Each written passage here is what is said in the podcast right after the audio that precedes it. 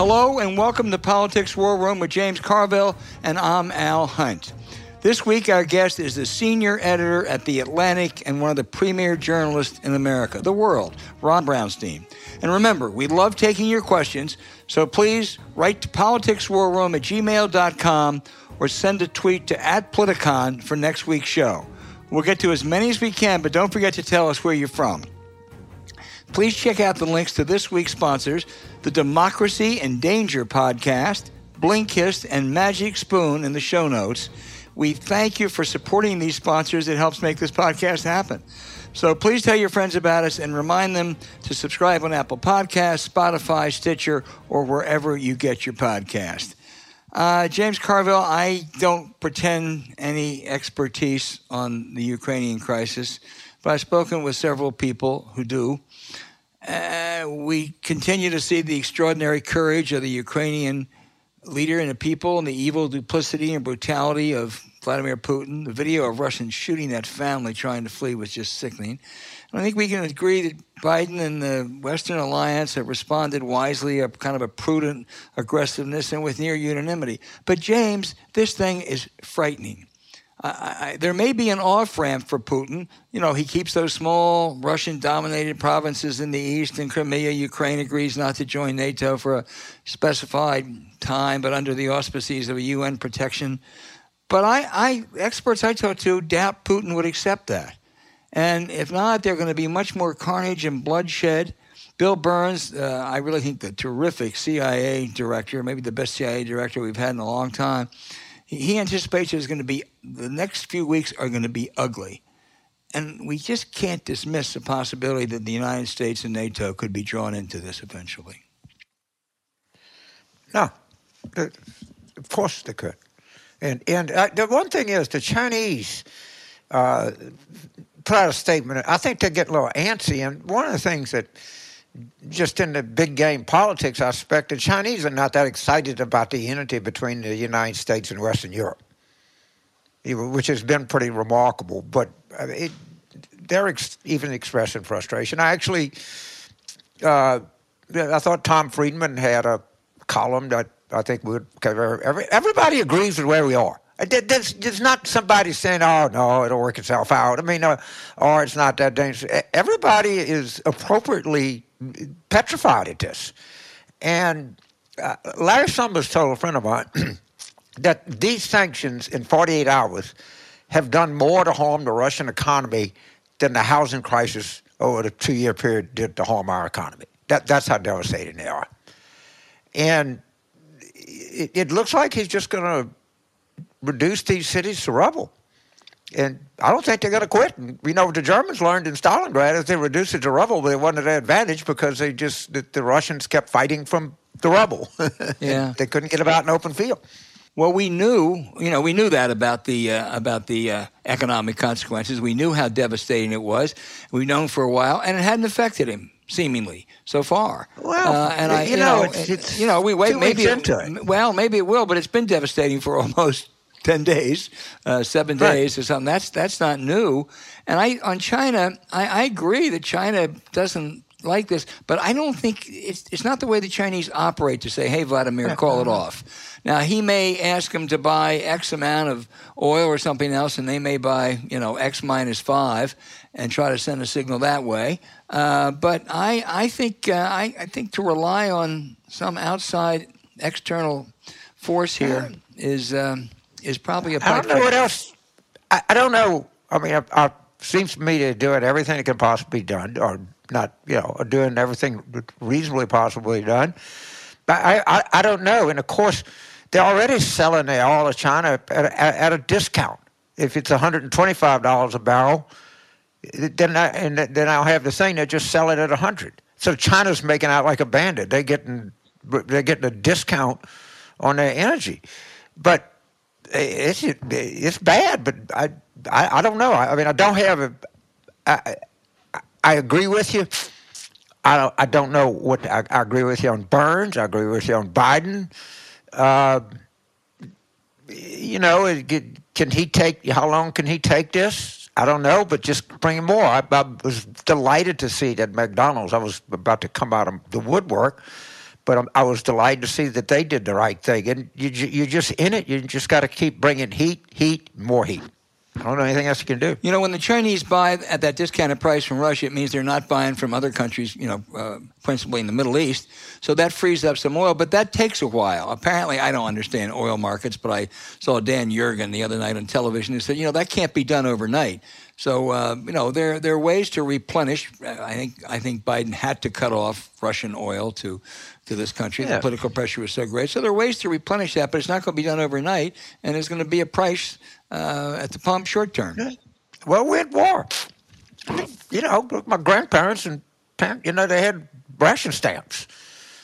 You know, petrol or sugar or anything else. We're at war. There's no there's no other way to describe it. And what war comes, I mean, can you imagine what it's like if you're war in Ukraine? In, in Ukraine, I'm sorry, not the Ukraine. Yeah, it's not the Ukraine. You're right. Right. Uh, but but it's just, I, I mean, with war. Well, he and, and, he will take Kiev. I think in the next, I don't know, month certainly. Uh, I don't think they can hold that. But that's not the end. That's hardly the end. He then will have to, he being Putin, uh, will have to, whatever territories he wants to keep, and I, I, I think he's probably going to not go as far as he planned just because he can't. I mean, the Russian military has really not, not, not uh, acquitted itself very well here, either in the air or on the ground. And uh, he, he then is going to face um, uh, urban combat. Uh, he's going to face guerrilla warfare and uh, you know they, he, he he won't win in the long run, I don't think. But God, the damage and the carnage and the right. deaths in the short term or, or, the whatever term it takes are going to be just god awful.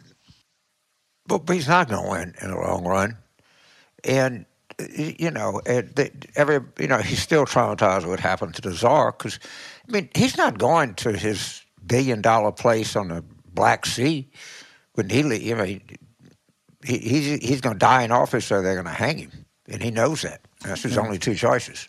Well, there's his yacht that's worth somewhere in France, yeah. so 750 million. That's all. It, it, if you go, uh, Novinsky, uh, what's the guy put in jail? Did a whole documentary on this billion dollar house he has. You, know, you can go online to Putin's mansion. Yeah. And it, like five things in Beverly Hills. But but but at any rate, it, don't, he, he only has one thing to do is stay in power. Without that, he's dead, and he knows it. I'll mention another piece that's uh, that's worth a read. That's out this week. David Ignatius traveled with General Milley uh, for about four or five days throughout uh, uh all that area, uh, not just Ukraine and Poland, but uh, also I think most of the Baltic countries. And he wrote a long, long piece in the Washington Post that's worth a read. Makes me feel better about Milley. I didn't feel badly about Milley, but makes me feel better about Milley. So anyway, we'll be coming back that. Uh, this, I'm afraid, every every week. Um, let me let me change the subject, James, for a minute. Uh, Bill Barr, the Attorney General under Donald Trump, in an effort to salvage his tarnished, that's such an understatement, his tarnished reputation, has published a book. And it was all over NBC. Now, following Charlie Sykes' advice, I did not read the book, and I'm not going to buy the book. But based on interviews and all that garbage on NBC, he paints himself as a stand up guy who stood up to Trump at the end over the voter fraud issue. James, I'm going to shock you, and I apologize in advance to you and our listeners. Bullshit. It really is.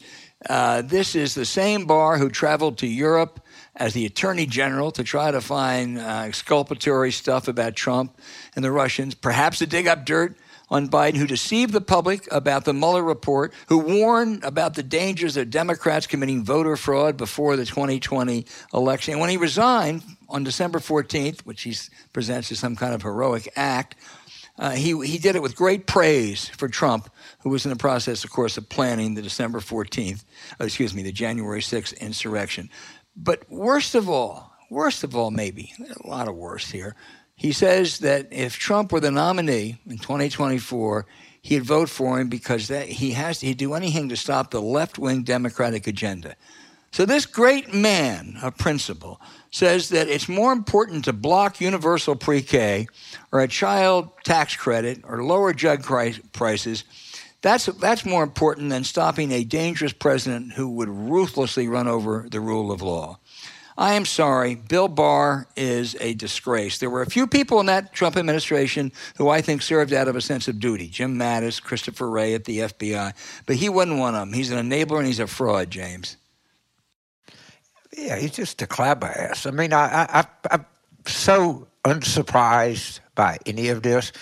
My, my, favorite thing is Trump told him not to lose weight because his jowls were so big and he would just hang down. I mean, it just I, I, don't I don't even get remotely exercised about this. It, they're just hard, duplicitous, not even conniving. They they just unattractive people in every way. Yeah, they are. And, and it just that's it. Every eh, I, the only the only thing I'd fantasize about is watching Trump and Barr have cheeseburgers for lunch. But that, that, that, that'd be something to watch. See who gets stuffed their face the fastest. That would be a um, that'd be a hefty affair. Um, it would be um, hefty. It would be they, hefty. They could weigh in. I'll give them credit on that. His jowls are too big. Get some Japanese sumo guys uh, in there on right. that.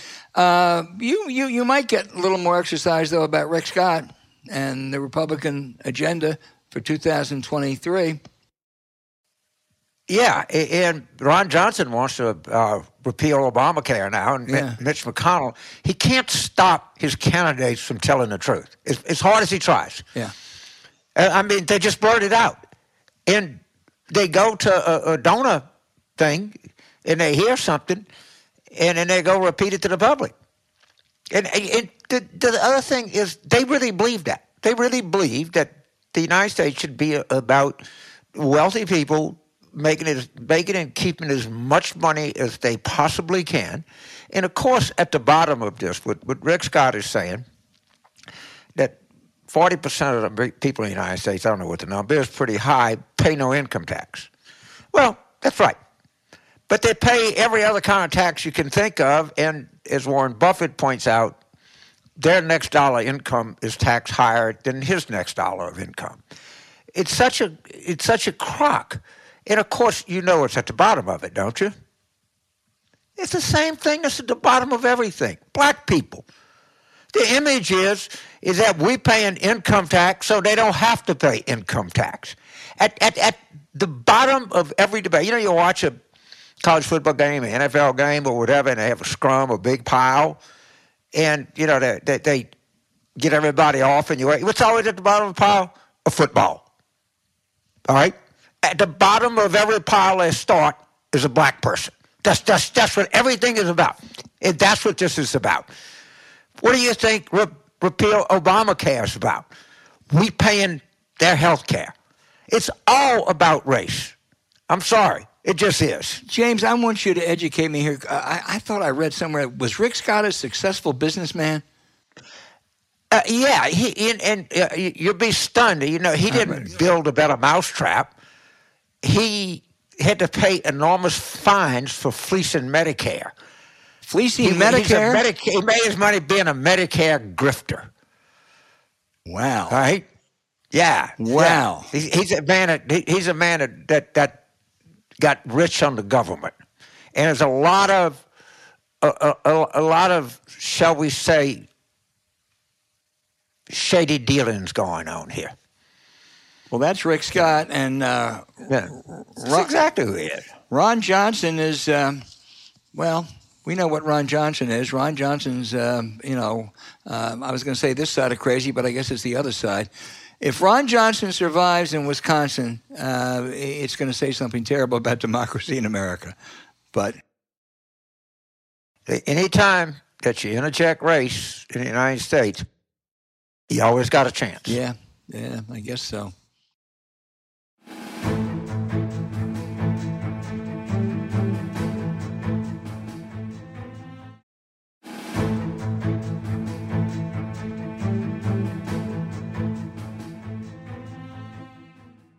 Ron Brownstein has written more extensively and more perceptively about the challenges to basic rights in America today than anyone else. Someone asked me the other day, who are the three best people I should read, uh, particularly about voting rights and others? And I said, Brownstein, Brownstein, and Brownstein. That's how good he is.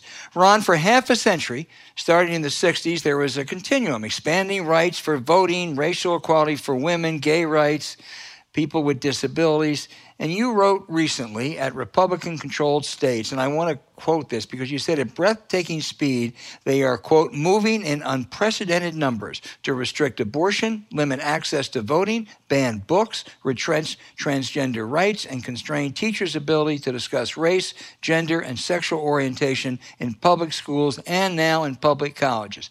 This is really rolling back to a darker, earlier era, isn't it? Yes. Look, Al, first of all, thank you for having me. I think the magnitude of what's happening is not fully appreciated because we have, for understandable reason, focused on each individual lane or path of these fights. The, the battle over abortion rights, the battle over voting rights, the restrictions on LGBTQ rights, uh, the restrictions on uh, uh, First Amendment rights of teachers and students of the kind that are uh, on display uh, right now in Florida with the passage of the Don't Say Gay bill and another bill, quote, the, the Stop Woke Act, uh, limits on the ability to protest, um, uh, immunizing drivers who hit protesters. There are so many fronts uh, on which this is being fought out and it is being fought out simultaneously in so many states. Uh, 23 states have unified Republican control of government, and some or most of these ideas are advancing uh, in a majority of those states. I, I, think I think in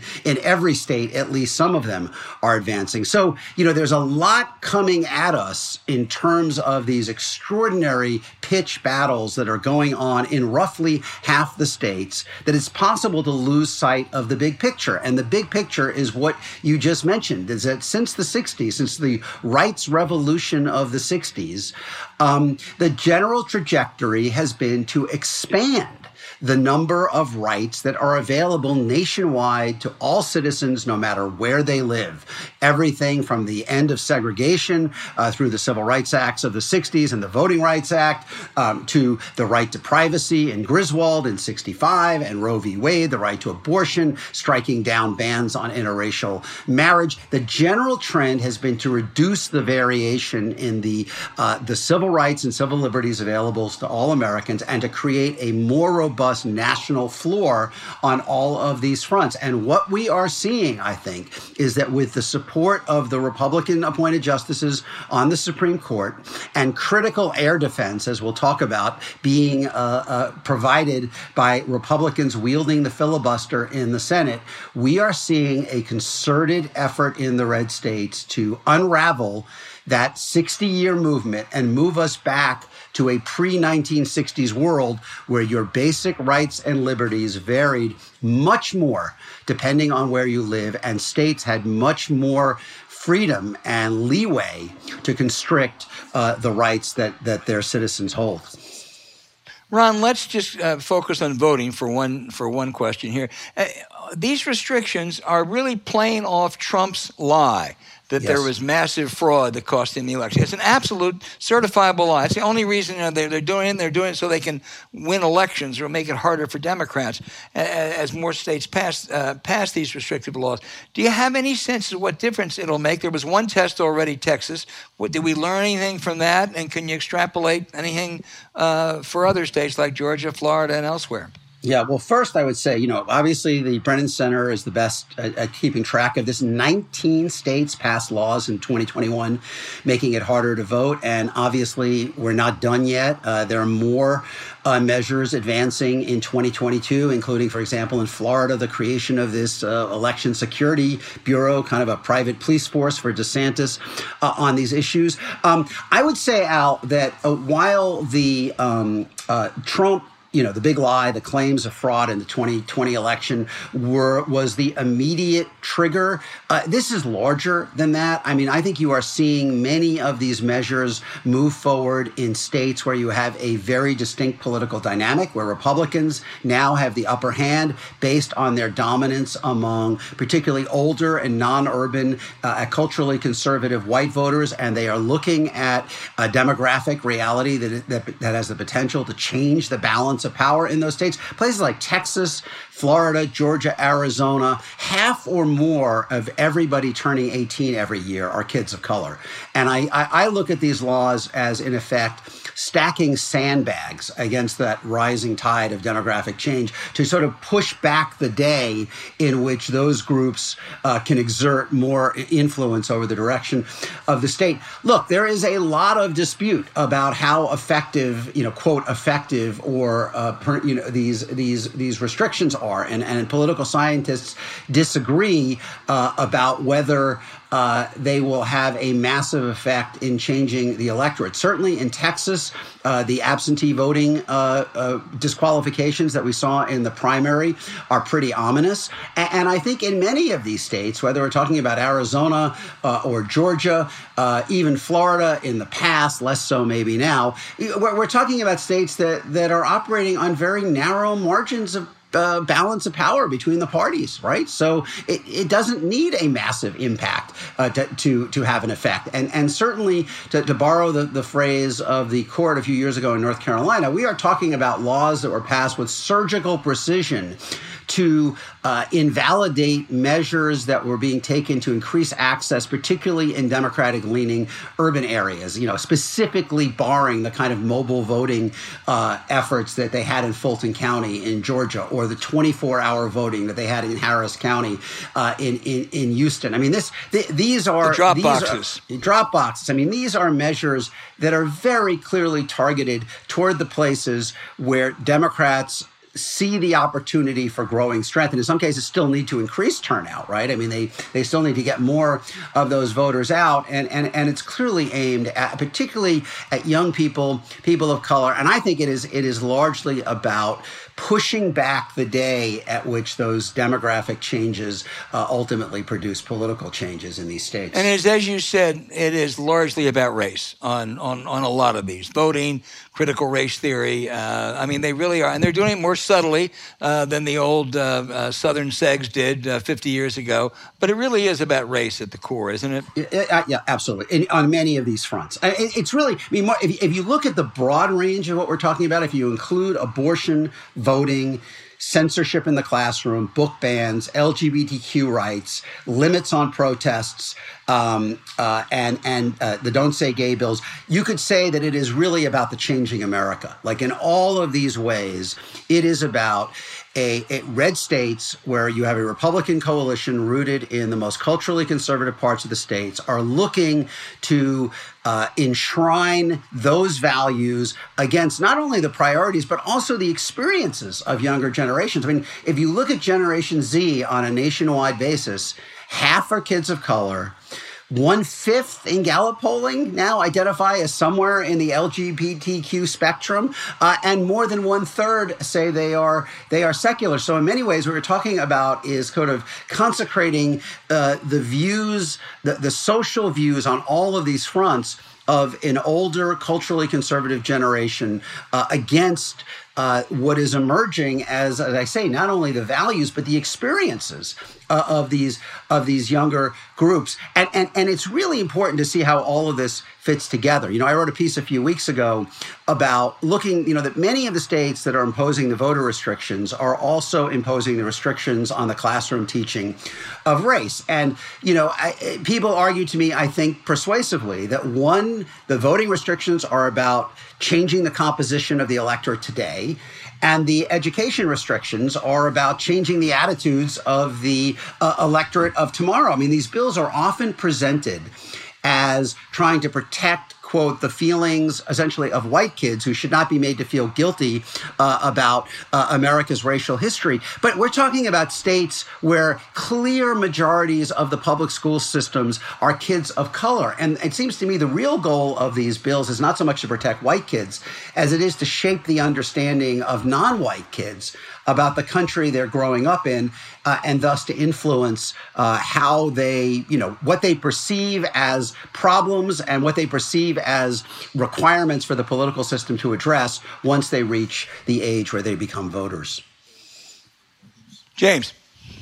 I just make a comment because then I have a question. Is people said, "Well, you're making kids, you know, white kids feel uncomfortable about slavery and the Holocaust." Well, they ought to feel uncomfortable about it. There's nothing to feel comfortable about. okay? I want my kids to be like uncomfortable about it. It's not. You can argue that well, they, it's not their fault, but they sure the hell need to know about it and need to understand it. And the idea that you can educate somebody can graduate from high school in the United States and not be educated in slavery or the Holocaust or any, you know, the, the yeah, you know, the, what we did to Native Americans is just insane. It's just insane. How could you be educated and not know that? But I'll, I'll, I'll move on because I'm going to ask you about something else. This drives me crazy. Well, you know, James, uh, all right, we got our crazies. I mean, Marjorie mm-hmm. Taylor Greene, Lauren Boebert, or, or, or whatever. You know, even Trump, I, I, I like his policies, but I, I don't like all the tweets and everything else. But but you got to admit, you got your crazies. All right, come on, you got AOC or blah blah blah.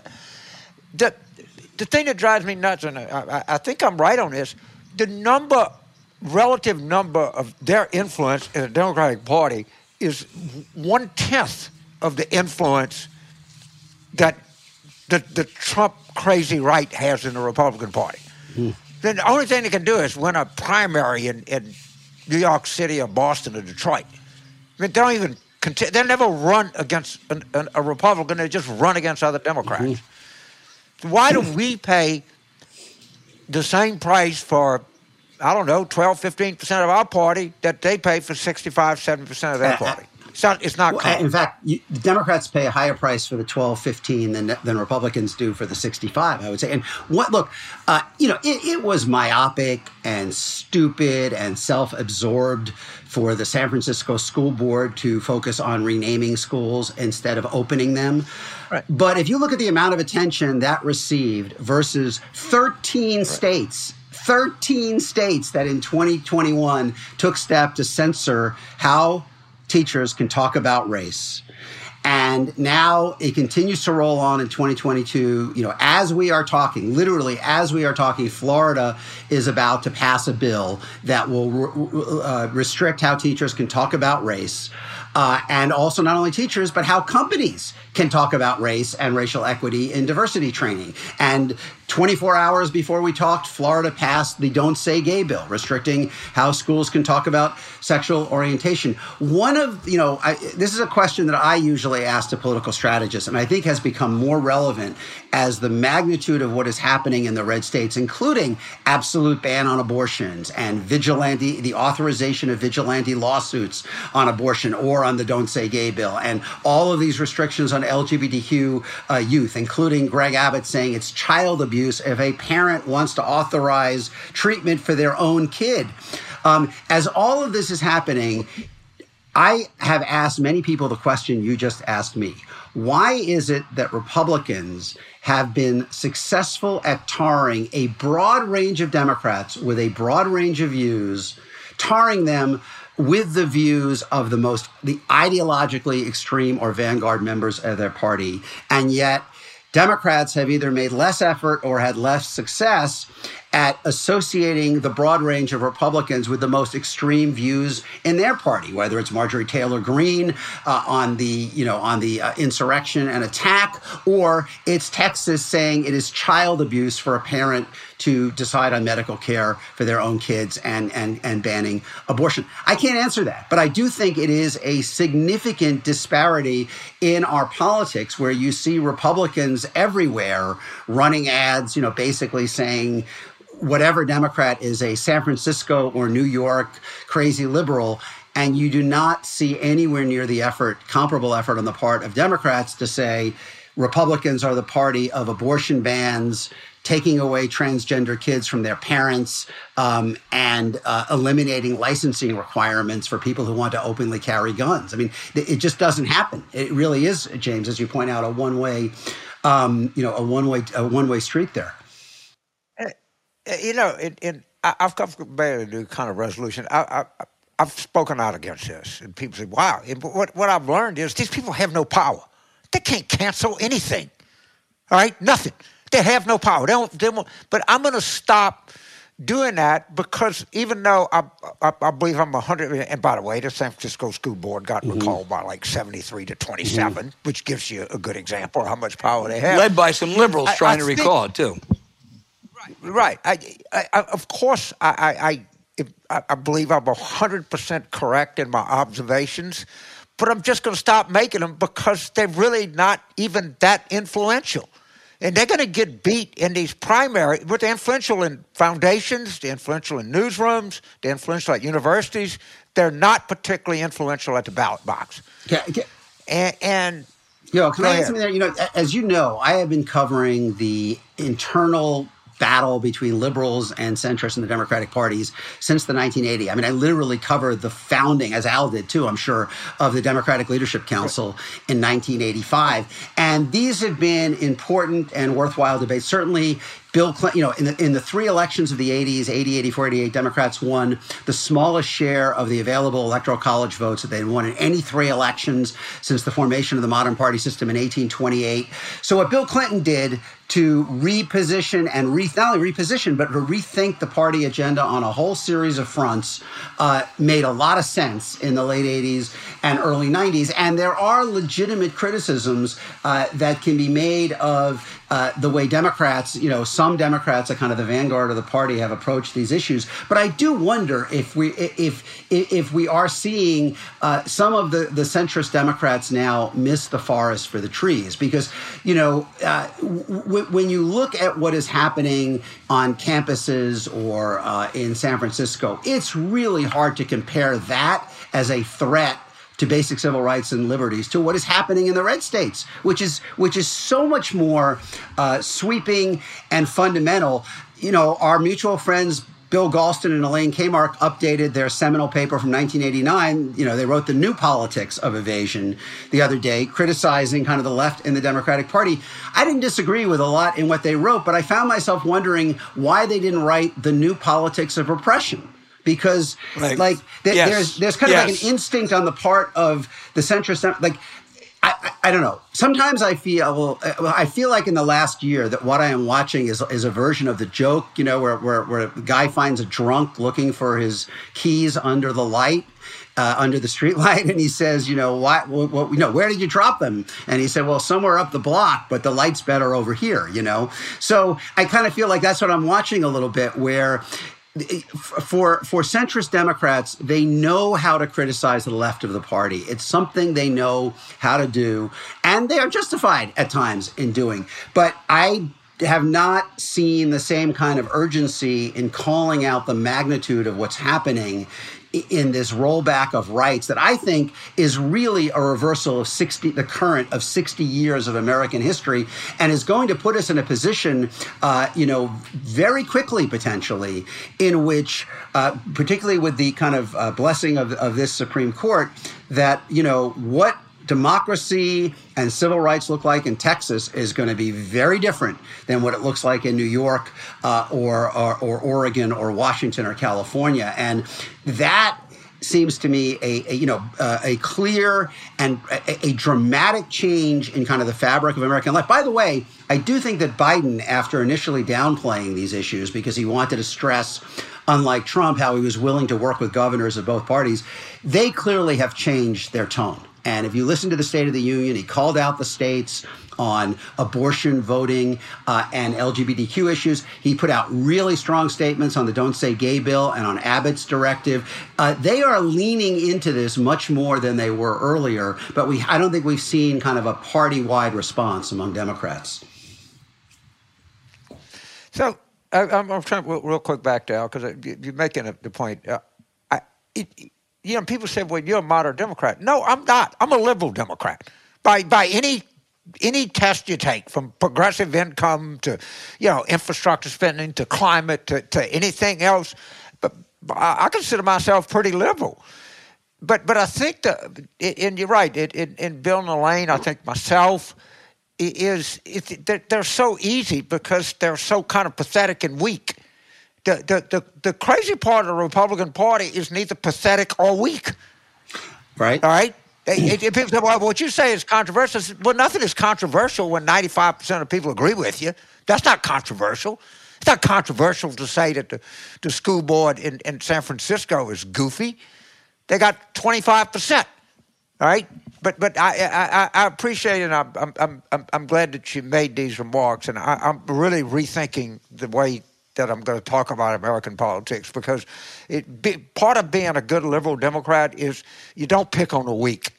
Well, you know what really, you, James, okay. you know what really underscores your point is how fast all of these ideas are migrating from state to state. I mean, this is not a fringe that is, you know, finding a beachhead right. in one state. Right. We're talking uh, uh whether it's abortion, the LGBTQ, or the censorship and book banning bills, they are moving with incredible speed. And it is it is highly likely that a majority there are 23 states where Republicans have unified control of government. It is likely that by the end of this legislative session, we will see a majority of them uh, acting on on most of these on many of these fronts. I mean, it is you know it, it, it, Iowa Iowa passes the LGBTQ uh, ban on trans. The day after, by the way, the governor gave her response to the State of the Union, never mentioned it. She signed it the next day, right? Um, South Dakota, uh, Arizona is now considering it. We mentioned that Florida is just having a frenzy, uh, a, a, kind of a, sur- a, spasm of these bills that are passing in the final days of their session, uh, which which is which is ending uh, in March. Um, one one other quick point, and I'm sorry, Al, to, to filibuster here, but one other quick point. You're not filibustering. it's really striking. If you go back uh, Uh, maybe the opening bell for what we are seeing was the bathroom bill in North Carolina in 2016. Right. And there was a meaningful corporate pushback on that uh, which was not only signing letters, but multiple companies saying they were rescinding plans to invest in the state. All sorts of artists. And and and, and Ron Athletic pushback. I Mike Krzyzewski and others. Yeah. yeah. Well, also, well, you know, obviously, Bruce Springsteen, Pearl Jam, Ringo Starr, right. others canceled. Right. But the right. biggest one of all in North Carolina, where they where they bleed basketball, was the NCAA moved all championship events out of the state, and the NBA pulled its All Star game out of the state.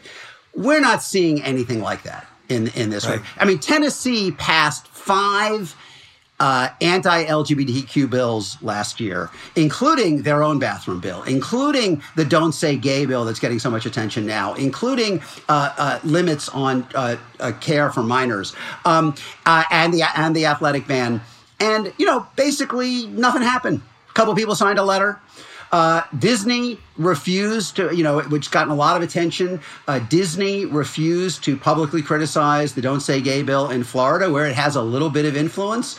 Um, and I think they are literally, as we are talking again, as we are talking, uh, they are retreating. The, the, the CEO on a shareholder call today said now that he is going to raise objections with the governor. Uh, of course, after it's already passed the legislature as of yesterday. Um, but business is largely stepping out of this fight.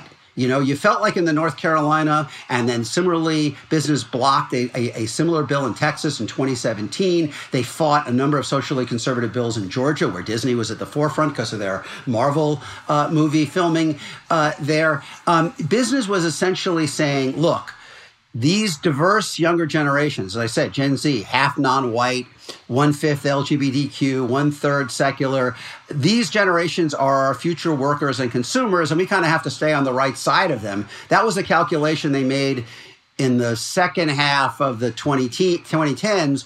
But this time around, with all of this happening at once, much more, more threat, much less reaction from business, and more overt threat from Republican elected officials like Dan Patrick, the lieutenant governor in Texas, when businesses do kind of raise their head up. And for example, American Airlines criticized their voting bill last year. He I mean, he gave a speech and said, "Well, then you know everything else you care about is now going to be."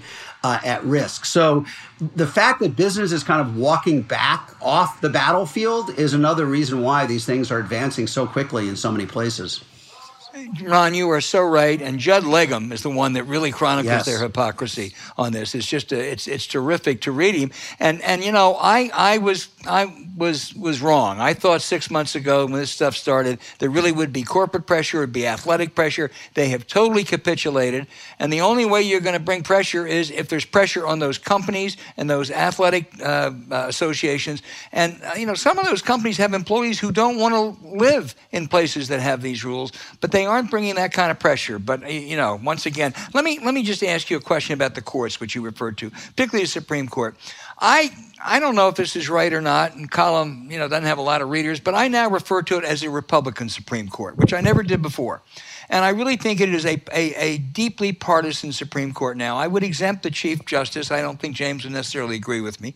But I think those other five members, Sam Alito is the leader of that partisan pack.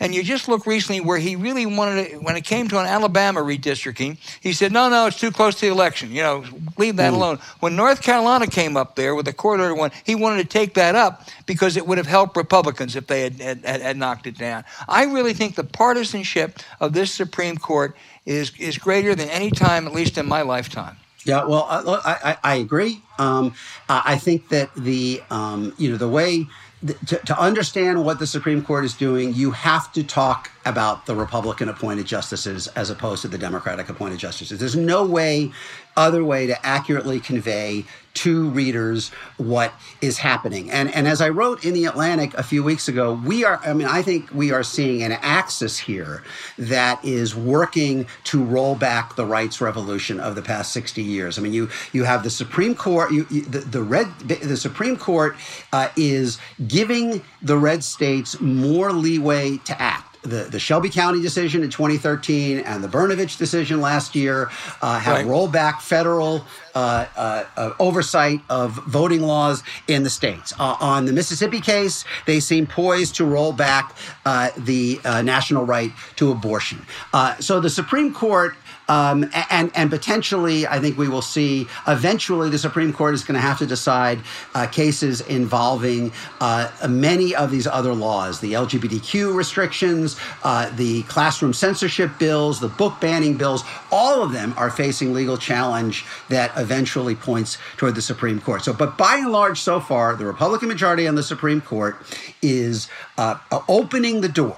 Red states are then running through the door and passing new restrictions on the whole variety of areas that we've talked about. And then the third piece, the third leg of this axis that I wrote about is the Republicans in the Senate because the House, the the one tool that Democrats really have to respond to this, they don't have majorities in these state legislatures, they don't have the governorship.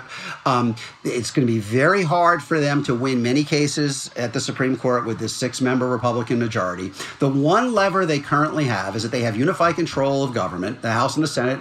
And and uh, and the White House, at least on paper, and, and that means they can theoretically pass laws establishing a new national floor of rights that supersedes many of the things that the red states are doing.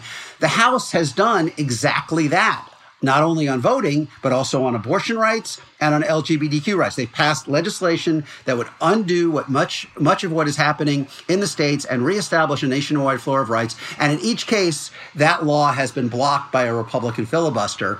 Uh, those those provisions have been blocked by a Republican filibuster uh, in the in the Senate. So you basically have an axis of uh, the red states kind of pushing forward, and this may be an unfortunate analogy in light of current events, but red states are kind of pushing forward with this ground offensive, and they're getting air cover from the Republicans on the Supreme Court and Republicans in the Senate, and there is no clear, uh, I think, strategy for Democrats that can prevent what we are seeing this kind of cumulative move in the red states to unravel the rights revolution. Um, and the only real strategy uh, that may be available to them is what you just mentioned, Al more public pressure that creates more corporate and institutional pressure uh, on the states moving in this direction. Ron, one que- I want you to put your political cap on because, in addition to everything else, you were, you know, as, as great a political reporter as there is in America. Will the the Russia Ukraine thing changes global geopolitics. I mean, it's it's it's not going to be the same. Does it change domestic American politics also? Well, uh, if it if it improves Biden's approval rating, it does, right? I mean, Biden, uh, as James knows better than than has lived through it, uh, attitudes toward the president are really becoming more and more powerful in shaping down ballot down ballot races, right? So uh, it's now routine in the exit polls for 85% of people who approve of a president to vote for his party's candidates in the House elections, and 85 to 90% of the disapprovers to vote against his party's candidates. It's been true for presidents of both parties, for Trump and W, as well as Obama uh, and and Clinton. So if if Biden, I think, almost universally is getting praise for handling this far better than he did Afghanistan. He, he's been much closer to the president that he promised Americans that he would be, kind of the seasoned elder statesman, bringing together the, the Western world uh, to stand up to these uh, threats to the global order. Um, and if it improves his approval rating, uh, it, Democrats will I think unequivocally benefit. I mean, if he if he's at 45 or 46 in November, which may be realistically all that he could aspire to, um, that is a much better circumstance for them than if he's at 39 or 40. The countervailing force, of course, is that this is going to mean really high gas prices. And whatever right. Americans say about their willingness to uh, accept gas prices as, as, as our modern equivalent of Liberty bonds, um, you know, our modern analog to Liberty bonds, I don't know. I mean, if you're p- spending $100 to fuel up your car, you're probably not going to feel very well disposed uh, toward the toward the president. So I think that that is a you know that is a big challenge. But anything that lifts Biden helps Democrats because they I, I, think if he cannot recover at least some of the ground he has lost, particularly among independents, whereas I wrote this week, his approval rating is now nearing the low point that Obama or Trump ever reached among independents. Um, it, he has to do a little better for them to even have a fighting chance in November. James?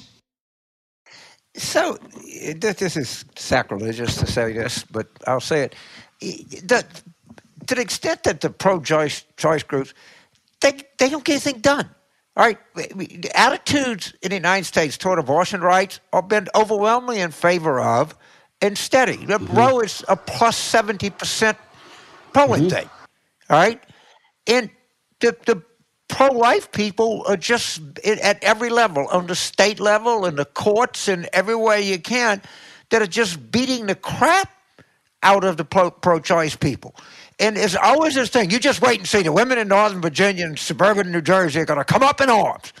Well, so the Supreme Court, they have the thing that they're they're in chambers, and somebody says, "Well, you're just gonna you're gonna really activate." You know, they've never been activated before. Yeah.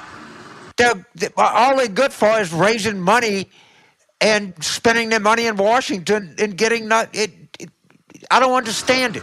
They, are getting the living crap, and women of women of America getting the living crap beat out of them, and uh, we go on cable TV and talk about it, but don't do anything. Well, there, there's a whole bunch of things I, I, I think are relevant, James, to, to your point. First, um, you know, attitudes on abortion are not that different among women and men in America. It's not like many more women are pro-choice and many more men are pro-life. It's it's, it's roughly it's roughly similar uh, across both genders, and and it, and it probably has less to do with gender than it does the broader set of cultural attitudes about a changing America.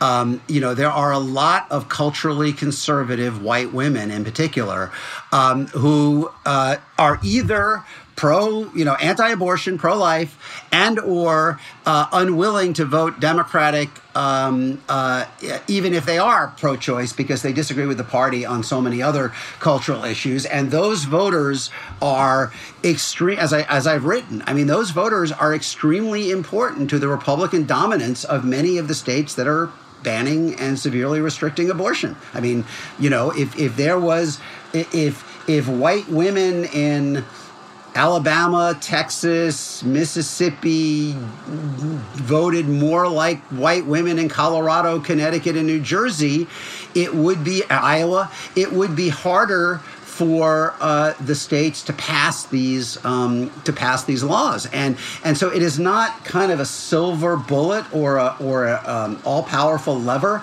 Um, having said that, you know, if if we look back 25 years ago to now, there's no question that Democrats are winning something between 10 and 12 points more among college white women than they used to, right? I mean that that that, that, that that's that's changed and they are, you know, more socially liberal, but you know, Democrats share the vote among non-college white women and evangelical white women uh, is declining. And again, for, for I think for many of those women, many of them are pro-life, uh, and even if they're not, uh, they, uh, on a broader sense, are part of the co- what I call the coalition of restoration, the voters who are most uneasy with the way America is changing culturally, um, and uh, are, are, are, moving are moving toward Republicans. You know, it's interesting. You know, to your to your to your criticism of, of the um, anti-abortion groups that their their comeback would be that Democratic candidates don't want to run on this stuff. They want to they want to run on pre-existing conditions and preserving the ACA and the minimum right. wage.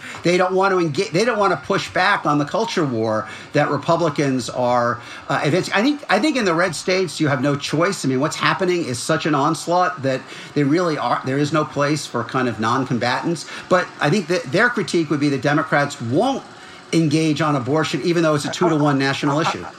I, am going to turn it back down. People are conflicted on a question of abortion. That is the wrong mm-hmm. question. The right question yeah. is Roe. And, and, that's two right. to one. Roe is over yeah, 70%. Yeah, right. That's, that's 70%, right. Okay. Once you get into, well, it should be most times, sometimes, you know, six, you know, 10 weeks, six months. People are conflicted. What they're not particularly conflicted about is Roe. All right, but let's stay, let's stay, let's stay Every on time. this point, though, because – uh, because okay. I mean, it, certainly there is a widespread view in the Democratic Party that they cannot win any cultural. Con- anytime you're talking about any cultural issue, even one where you're two to one, you're losing, and you're better off talking about building bridges and writing checks, you know, child tax credit and protecting health care.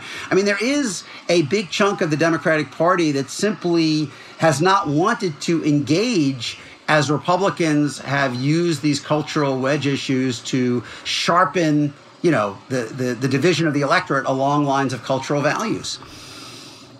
Right, James? Oh, uh, uh, uh, back to you. I, I, I think I can be for LBGQ plus rights, and I can be for the minimum yeah. wage. All right? I, I think I, I, I can be for Roe, and I can be concerned about climate. I, I, I, just do. I think I actually think it's possible, and I think there's a a way to talk about them. But I, again, I come back is once you engage in a debate on abortion, you're you're probably not in the best territory you can be. Once the debate is about Roe, you're on, pre, you're on very high ground. Uh, right. Ron Brownstein, we could go and on for hours. You are so Perfect. informative. I, I mean, so, this is just, uh, you know, I follow this stuff fairly closely, and every time you're on, I learn so much. I'm just jotting down notes and jotting down notes because I'm going to steal every right. one of your brilliant thoughts if I can. But no, I, I, really, I. Now they're worth what you paid for them, but thank you, Al. No, they're worth a whole lot. Thank you. Uh, hug to your wife. And uh, you know yeah. we're gonna, we're gonna uh, you, have been a regular on this podcast ever since we uh, started uh, Look, two and a half I mean, years there, ago. There's a there's a lot of there's a lot of wisdom on the other side of the microphone, so I'm happy to be be around it. I don't know about that. Terrific. All right, take care, uh, and we'll be in touch. We soon. appreciate you so much. I, I, I, I, this is educational for James Carville. Just lifetime yeah. learner. Well, I, I, I will just say, I will just say on the way out the door again that the magnitude of what's happening, I don't think is being fully appreciated. And I think the right. the, the, the links, the, the fundamental you know, the fundamental thread running through all of this is an attempt to reverse the rights revolution and to impose the values of one generation on the experiences of a rising generation. And it is it is a formula for, I think, just intensifying social and political conflict through the 2020s. Well, that's what you captured so brilliantly in the Atlantic and Brilliant. today. Thank you, guys. Thank you. You're important. Thank you.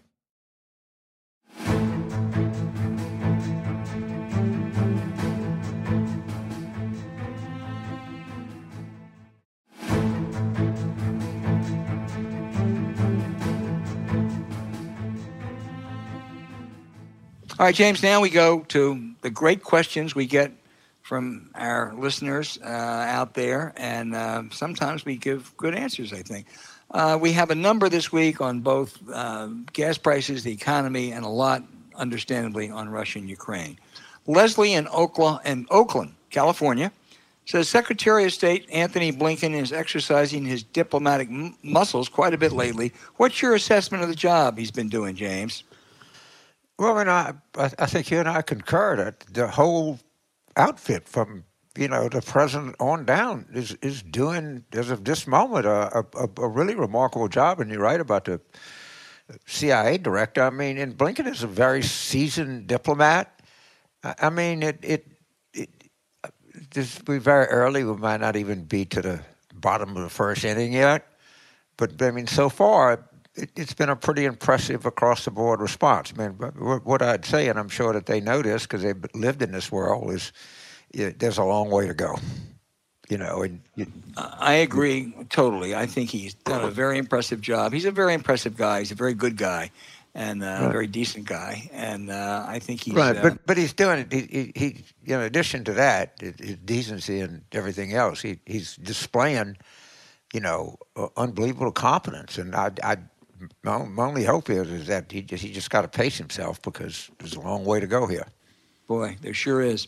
Next question comes from Bob in Montclair, New Jersey, who says hmm. gas prices are front and center. He, he has an idea. What if the federal government would eliminate the gas tax worth 18 uh, cents a gallon, I guess, along with reimbursing states for eliminating their taxes per gallon, uh, which range from Alaska to Pennsylvania?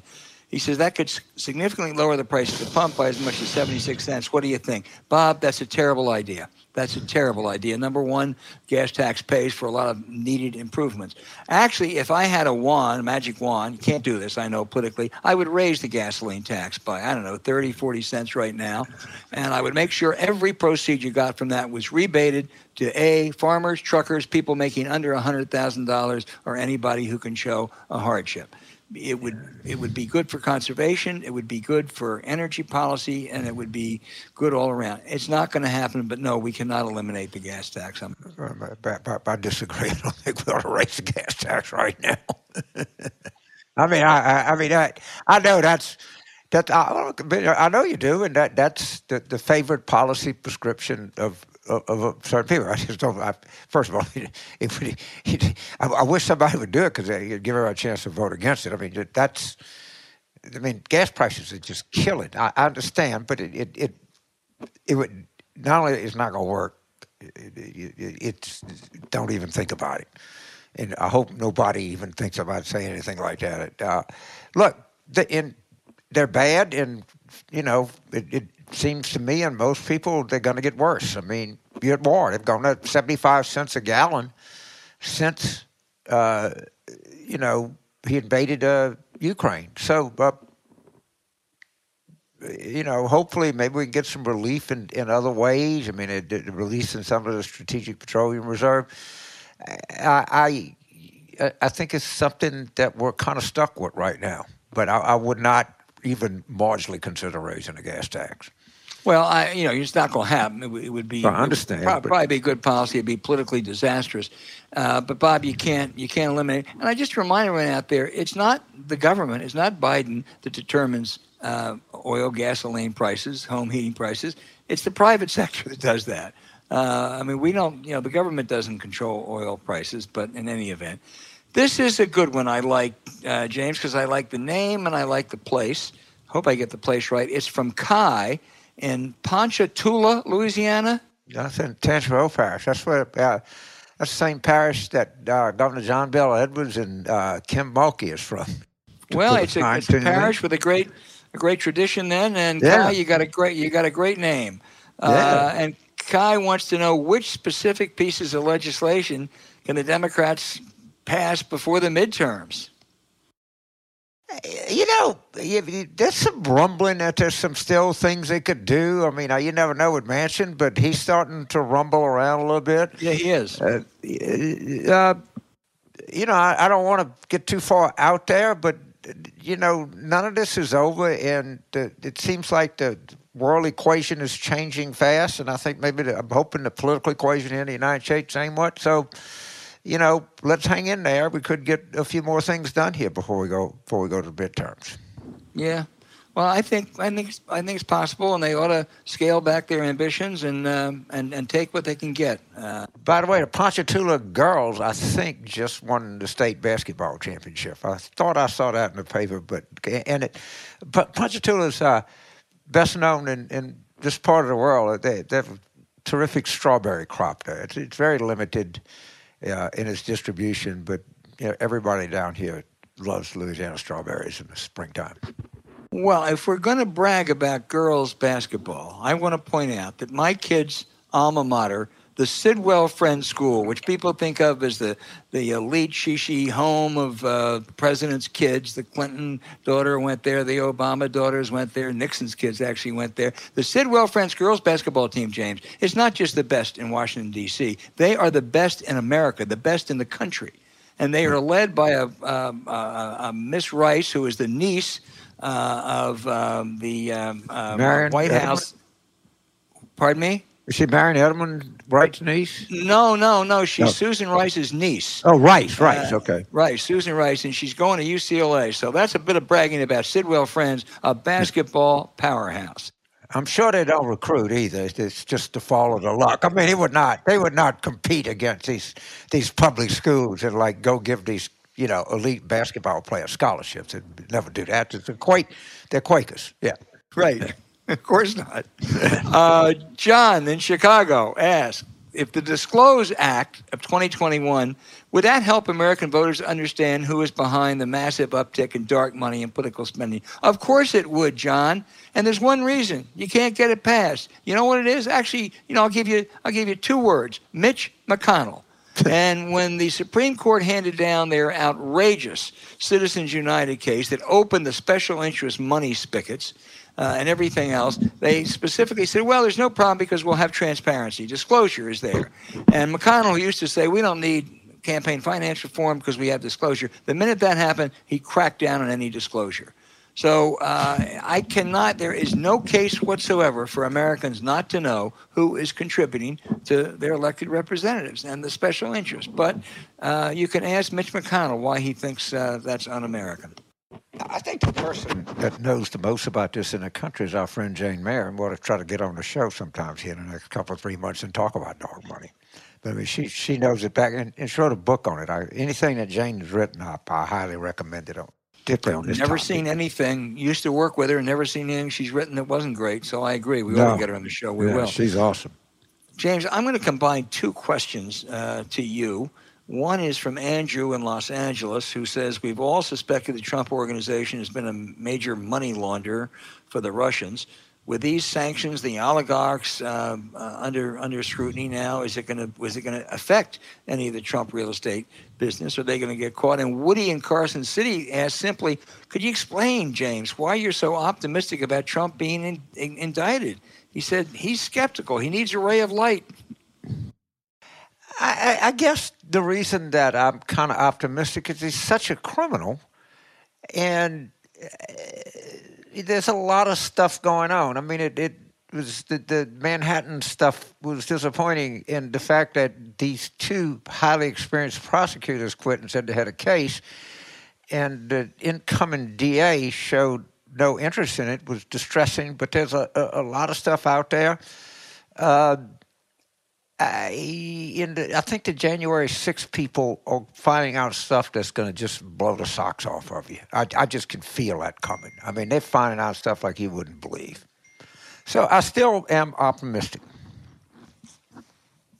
If you can't, if he doesn't get indicted, then we're not a nation of laws anymore. I'm sorry. I, I mean, in, in, if, if why do these two highly experienced people believe that that you know that they was, and he who is not nearly as experienced as they are say no. I, I uh, you know, I, I, I have, I, I- don't want to, I don't want to libel anybody, but let's just say I, I have my suspicions. Okay. Uh, Karen in Lake Orion, Michigan. Lake Orion, Michigan. That I'll bet you that's know up in that the. is. It's got to be up in the north, doesn't it? Gotta No, be. It has to be. Uh, said there's so many beautiful places in that state of Michigan. It really is. Why isn't the United States and NATO bombarding Russians with information about what's really going on? Russia has been bombarding the West with disinformation for years. With all the technology, why can't we do the reverse? You know, Karen, we are.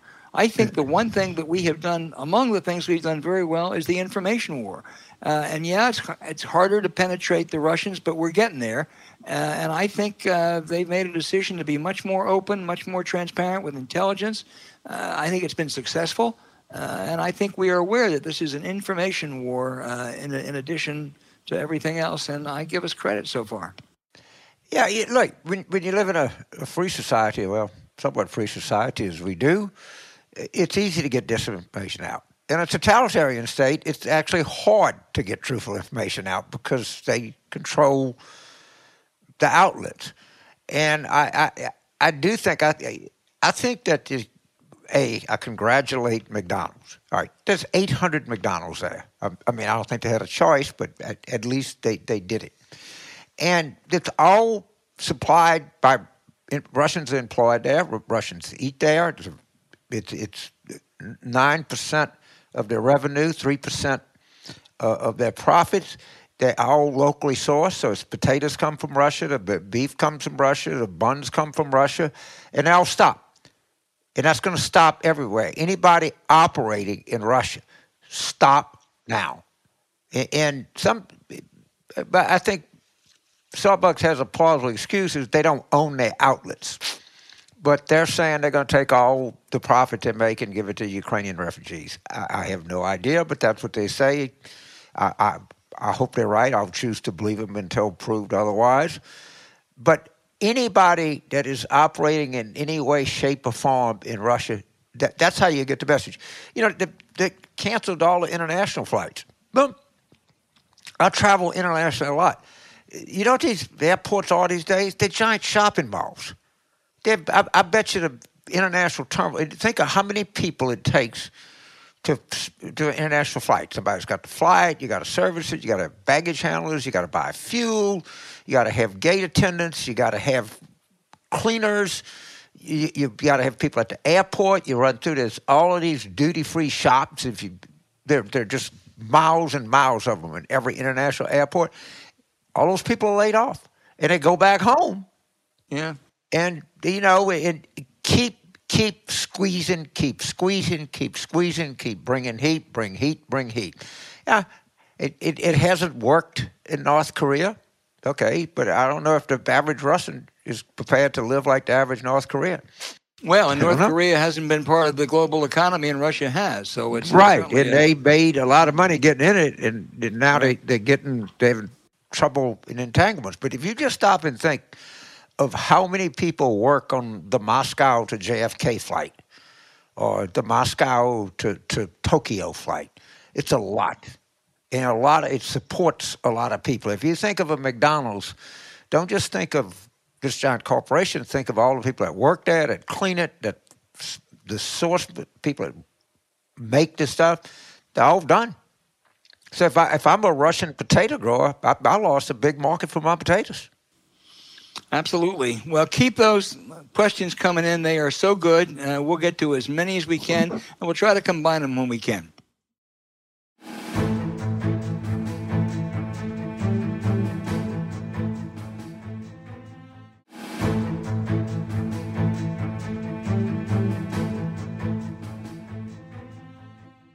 Hey, now for the outrage of the week. Boy, there are so many, James, it's hard. You know, I've been thinking for a while that Texas is the worst governed state in the union.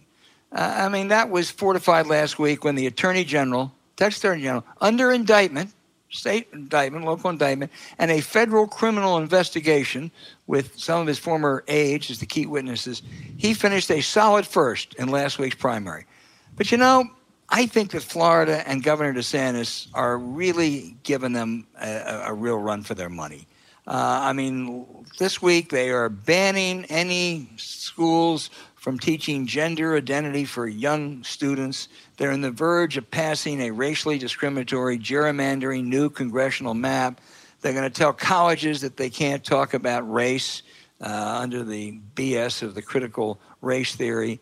And you know, both Texas and Florida have been abysmal failures on COVID, with more incidents per capita and far more deaths per capita than California, which they deride as a failed liberal semi socialist state. So, as a jump ball, James, let's let our, our audience weigh in. Which is the worst governed state, Texas or California? Excuse me, Texas or Florida? I, I have a different contest. I, one of the remarkable things is the children of some of these crazy people starting to speak out. This guy, uh, Guy Reffitt, I guess his name is, eh, who just was the first, got convicted in a jury trial. His son was the one that reported him. But but that's a, a, a case, and, and I, I, generally shy away from. Can you believe how crazy these people are? All right, this one I can't. A Republican nominee for the State House of Representatives in Kent County, which is Grand Rapids, District 74. Of, of course, he's pro Putin. He's the election was stolen and, and everything else. And he said that he, in response to the question, he said, "Look, I, t- I have three daughters. I always tell them, you know, if you're gonna, if, if it's inevitable you're gonna get raped, just lay back and enjoy. enjoy. So his, whatever, okay. His daughter said, "Don't vote for my dad," right? And his answer was, a lot of students when they go off to these liberal university campuses like the University of Colorado, the University of Texas at Austin. She went to the University of Colorado in, in Boulder. You know, they just get kind of sucked into this Marxist communist ideology that she and I just don't see eye when it comes to the whole socialism, communism, Marxist philosophy, he said. And she's a she said Regan said her big thing is to do with systemic racism is going outside. She's a big believer in that. He continued. The only place I really see systemic racism would be in the abortion clinic cause when it's seen a target to African American community. All right, I'm just saying these people are so crazy, their own children are coming out of the woodwork. And, and he brags that he tells his daughter that to lay back and enjoy it when you're getting raped.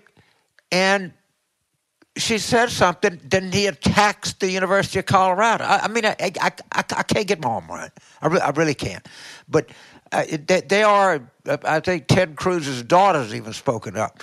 You know, these people don't act like it, but man, they got children. They got children. And but oh God, would you you man if you were Bill Barr's kid, how embarrassed you'd be? I mean, I, I just I, I just don't. Man, my children would like they wouldn't even they wouldn't get within a hundred miles of me if I said something like that. And these people have no no no embarrassment. I mean, it, it, it's really stunning. It is. It really is. Um, all right, you go, all you, all you children of these right wing idiots. Think for yourself. Yeah, but keep speaking out.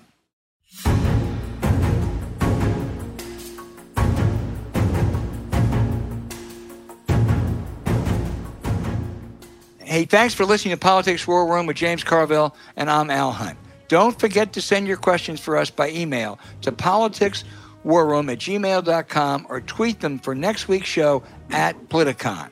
Following this episode, we'd appreciate it if you check out the links to our sponsors the Democracy in Danger podcast, Blinkist, and Magic Spoon in the show notes. We thank you for supporting them. When you do, it helps make this podcast happen.